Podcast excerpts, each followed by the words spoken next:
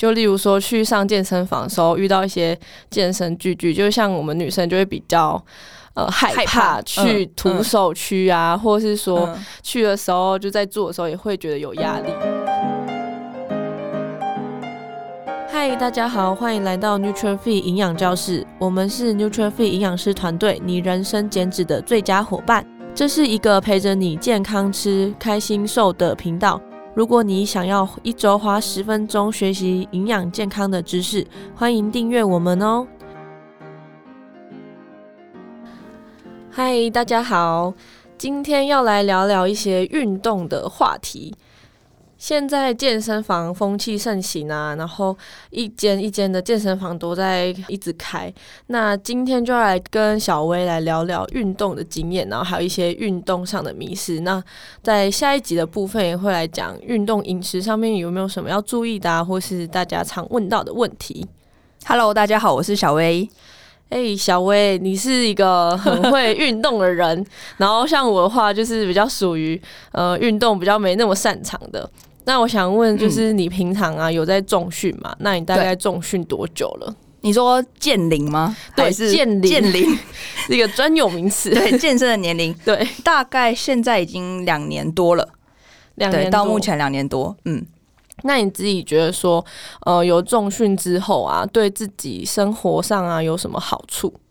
生活上吗？哎、欸，我觉得最大的好就是变成说腿比较有力气。然后感觉好像做比较长时间的，可能比较疲累的事情，可能也比较有体力，比较不容易累。哦，所以是体力上会比较有提升的感觉。体，体力上啊，对，我觉得我的力气有变大。对，所以你本来力气很大。谢谢哦。那你在重训之余，就是你还有做其他的什么运动吗？呃。爬山跟跑步、路跑是我一直都有在持续做的，就是没有间断。然后打排球是从大学的时候就开始在打，所以有觉得在就是打排球的那个力道，有觉得变得更更有力气，哼，更有力气。对对。哦，像我自己的话，就是我练腿就比较多，然后所以我自己觉得说，在爬楼梯跟在爬山的时候，就会感觉比较轻松一点。就以前我体力没有那么好，因为我以前其实不太爱运动，所以我后来就是有重训之后，就跟爸妈去爬山什么的，那我就会感觉到我自己爬完之后没有到那么累，或是说喘这样，对，没有那么喘，对，就还蛮神奇。啊，隔天起来会铁铁腿吗？铁腿好像没那么严重，就没那么严重。对，就是练腿还比较严重。对，对，那呃，我想问说，如果在减脂的时候啊，呃，运动就是重训是很必要的一个运动吗？你觉得？嗯，我会觉得，如果要尽可能的保留肌肉量的话，重训是一个非常好的一个方式。要不然的话，你可以在家里做徒手的阻力的训练，其实也会有帮助到。对，所以如果，但是如果你真的很不喜欢、很不喜欢去健身房重训的话，也不用强迫自己，因为这样子会很有压力。所以你可以在家里做，就是徒手的，但是是有给肌肉刺激到的一个训练也可以。对，那因为我们是比较喜欢去健身房，就是享受重重训的感，健起来的感觉，对，所以就会觉得说可以去重训。所以我觉得还是看自己喜不喜欢。那就是一路的话呢？呃，如果是我的话，减脂的时候也是会增加一些重量的训练，只不过就是可能没办法像就是每天都去练的那种，对，所以可能就有时候还是会增加一些，像一每天都增加到一万步啊之类，就是比较轻度的，然后就是在日常生活中可以增加运动量的方式，就例如说有时候也会可能呃多走一。站的捷运站啊之类的，嗯，因为有时候真的没时间上健身房。对，嗯，我我会认为说，不管是不是要减脂，或者你只是要健康，我觉得重训都是一个很好的方法，因为它可以让你的肌肉量可以获得保持。那纵观刚刚我们说，重训带给了带给我们的好处就是体力变好，然后做事情比较不会累，精神也变好。对，这些其实不是说年轻人才需要去重训，就是老年人或者是呃。都可以去，就是把这项动这个动作纳入自己的就是运动规划里面，对，你就会长期以来就是身体会变得越来越健康。嗯，对，真的，因为就是我觉得现在肌肉量的部分，大家都会比较 care 这件事情，然后就去增加的话，在呃长久的未来就会比较对你身体的回馈会比较多。对，嗯、不过以女生来说，我不知道小薇有没有遇到，就是会有一些比较阻力的部分，就例如说去上健身房的时候遇到一些健身巨巨，就像我们女生就会比较。呃，害怕去徒手区啊，嗯嗯、或是说去的时候就在做的时候也会觉得有压力。诶、欸，我好像还好，太猛了。没有，我觉得偷看观察别人没有啦，就是我会看他们在干嘛，然后就是去就好奇啦。对，因为如果是那种太大声会这样嘣嘣嘣的话，我就会稍微隔他两三个深蹲架，就不会离那么近，就会相对来说还好。对，那。因为其实上健身房的时候可以去看，其实大家都很认真在做自己的运动跟训练。其实也不用想说哦，我去很害怕，然后怎么样？因为其实根本没有人在看你，对，大家都很认真，就是做一做赶快运动，然后就可能要回家，就是弄其他事情。对，所以其实我觉得专在去健身房的时候，应该是去专注去感受自己的肌肉的感受度，然后去观察自己的状态。对，就是把重点放回自己身上，我觉得这样相对起来也不会这么有压力，然后又不喜欢去健身房了。这样，真 的真的，而且我觉得有一个。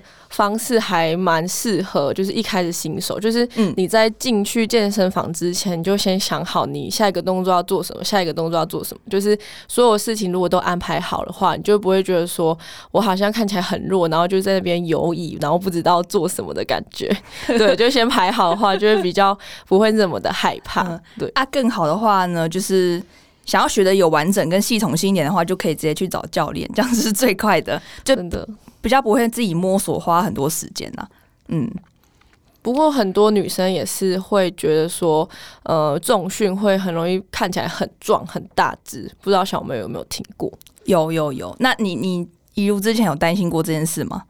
呃，老实说我也有，对，因为我以前就是会觉得说上半身看起来比较呃大，然后看起来比较壮，所以我就会不太敢练上半身。好，嗯、对，但是后来我就只有练腿之后，就会发现自己整体上就会比较不平衡，所以就是在练了半年之后就有发现这个问题，然后才慢慢的导正这个观念。嗯嗯嗯，哎、欸，我补充一下，因为一如之前是游泳选手。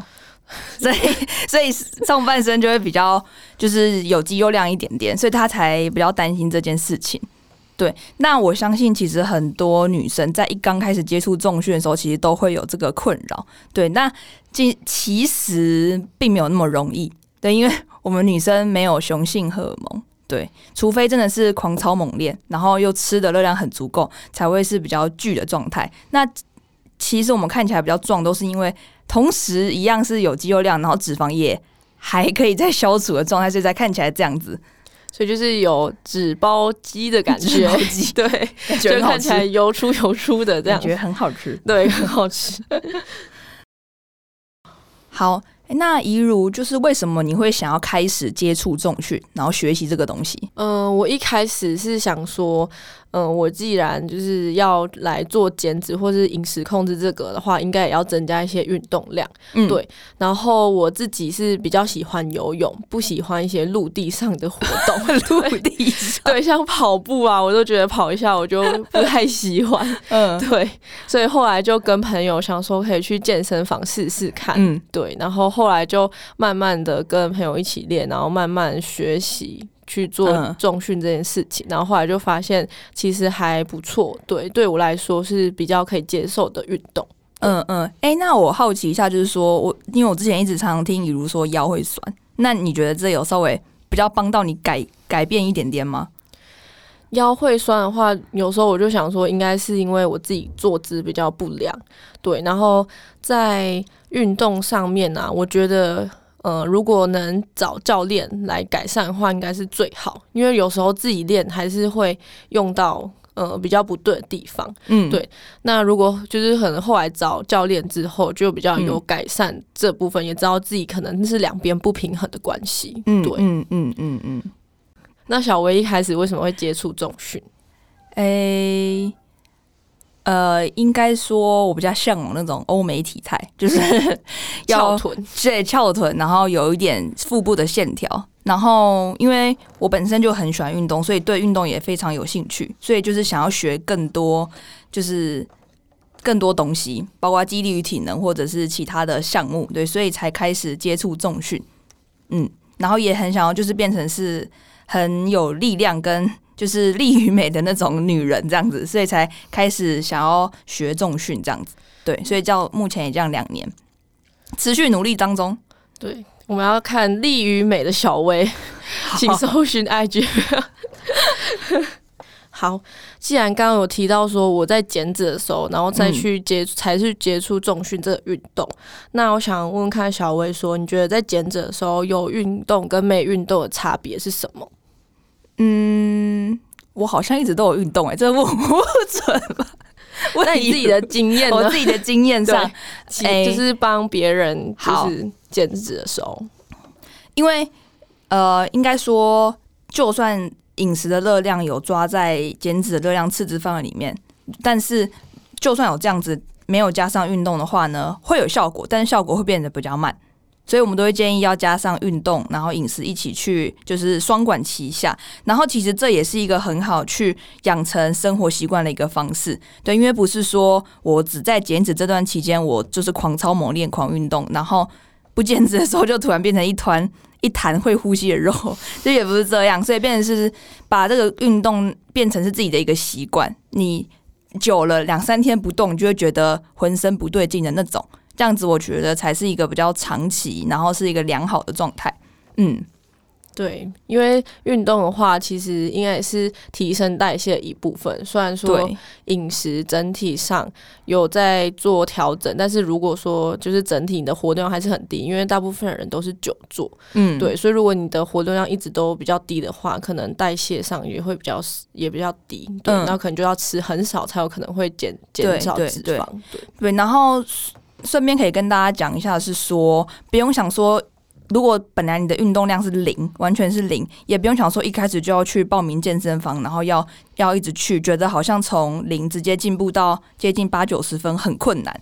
你可以先从你可以接受自己心里可以接受的动活动开始，例如说就是像刚刚一路有提到去快走，就是去走路走一万步，对，这样也可以。然后循序渐进，等到你觉得一万步你都觉得。好像很轻松就可以走完，然后也没有什么喘的感觉的话，就开始加强，可能是去骑脚车啦，或者去爬山。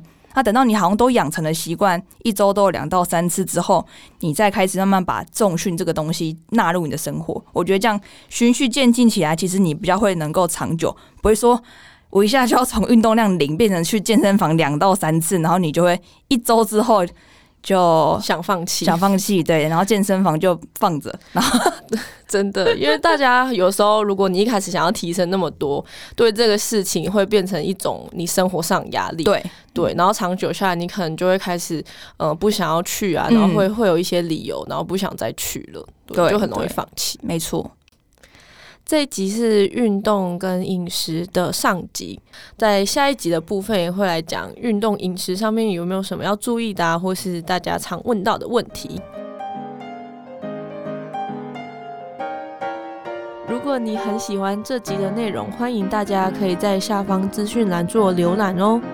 感谢你的收听，谢谢你愿意花十分钟在营养健康这件事情上面。如果喜欢我们的频道，记得订阅且给我们五颗星的评价哦。如果有任何的疑问或是回馈，欢迎来到我们的 IG 留言私讯我们哦。